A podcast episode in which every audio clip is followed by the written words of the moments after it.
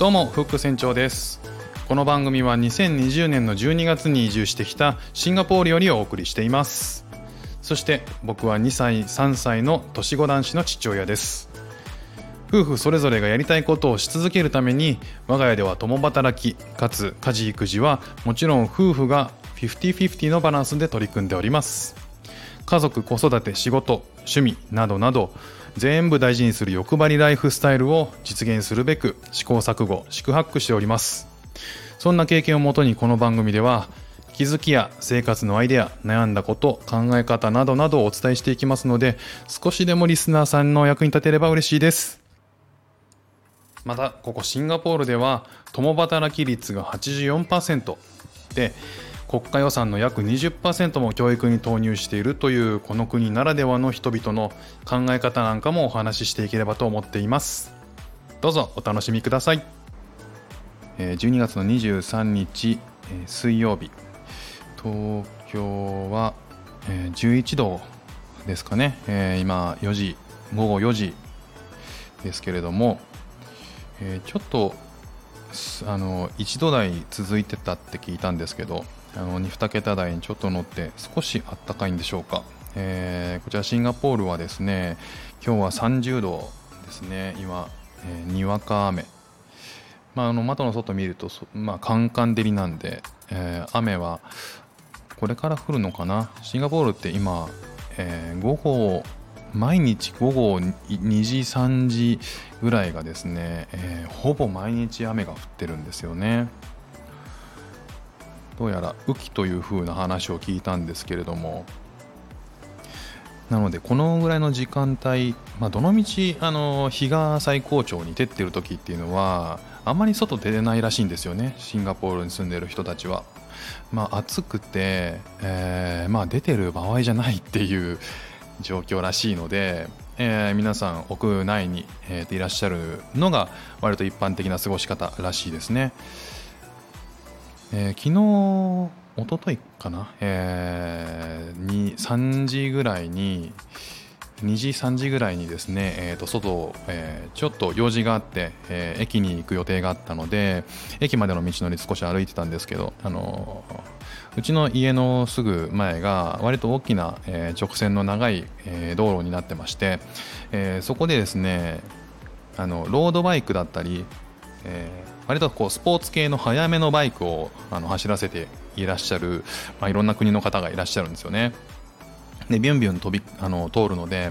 まあ、初動を走ってるのもあれば、えー、歩道を走ってきてチリンチリン流される、まあ、チリンチリンっていうベルじゃなかったかな鳴らされることがあるんで、まあ、ちょっと危ないなっていう、まあ、避けながら歩いて子供たちと歩いてるんですけども歩いてたんですけども、えー、特に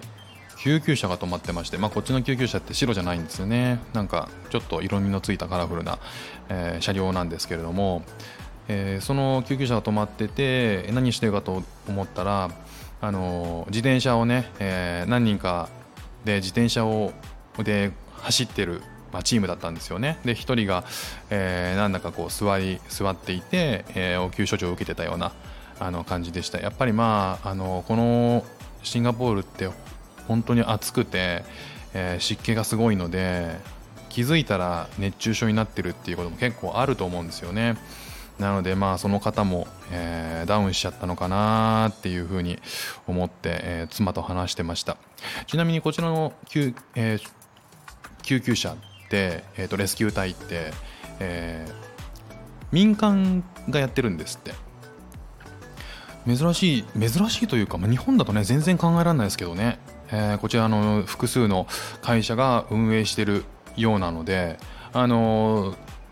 車も車両も少し少しデザインが違うみたいですねその会社によって、えー、なんかシンガポールと日本の間違いっていうのはあの少しずつこれから外に出て、えー、いろいろ見ていく中で、えー、と知っていけると思うのでそういったこともあの話していければいいかなというふうに思っております。えー、今日はですね、えー、昨日か一昨日ぐらいに、えー、ちょっと食事中の方申し訳ないんですけれども、えーと、うちの下の息子が2歳なんですけど2歳が、え、トイレで、え、うんちをしたんですよね初めて。であ初めてじゃないか、え、1ヶ月ぐらい前に初めてしたのかな。たまたま出たらしいんですよね。で、えーと、先日も、えーと、同じく、えー、僕がトイレについてって、えー、用を足してたらあのうんちができたんですよね。でもあの出たら大泣きしたんですよ。これどういうことなのかあのどなたか教えてくれないですかね。なんか大泣きしてえー、なんか何が怖かったのか。またなんか怖かったんですかね。なんかもうずっと泣いててしばらく。もう涙ポロポロ流して泣いてたんですよね。これどういうことなんだろうなって。初めてってそういう感じなんですかね。全然ねおしっこは大丈夫なんですけどうんちだけが大泣きするんですよね。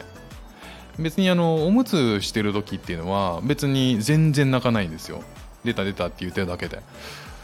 ただ初めてトイレであのした時もそうなんですけど今回も なんか大泣きしてました。これがどういう心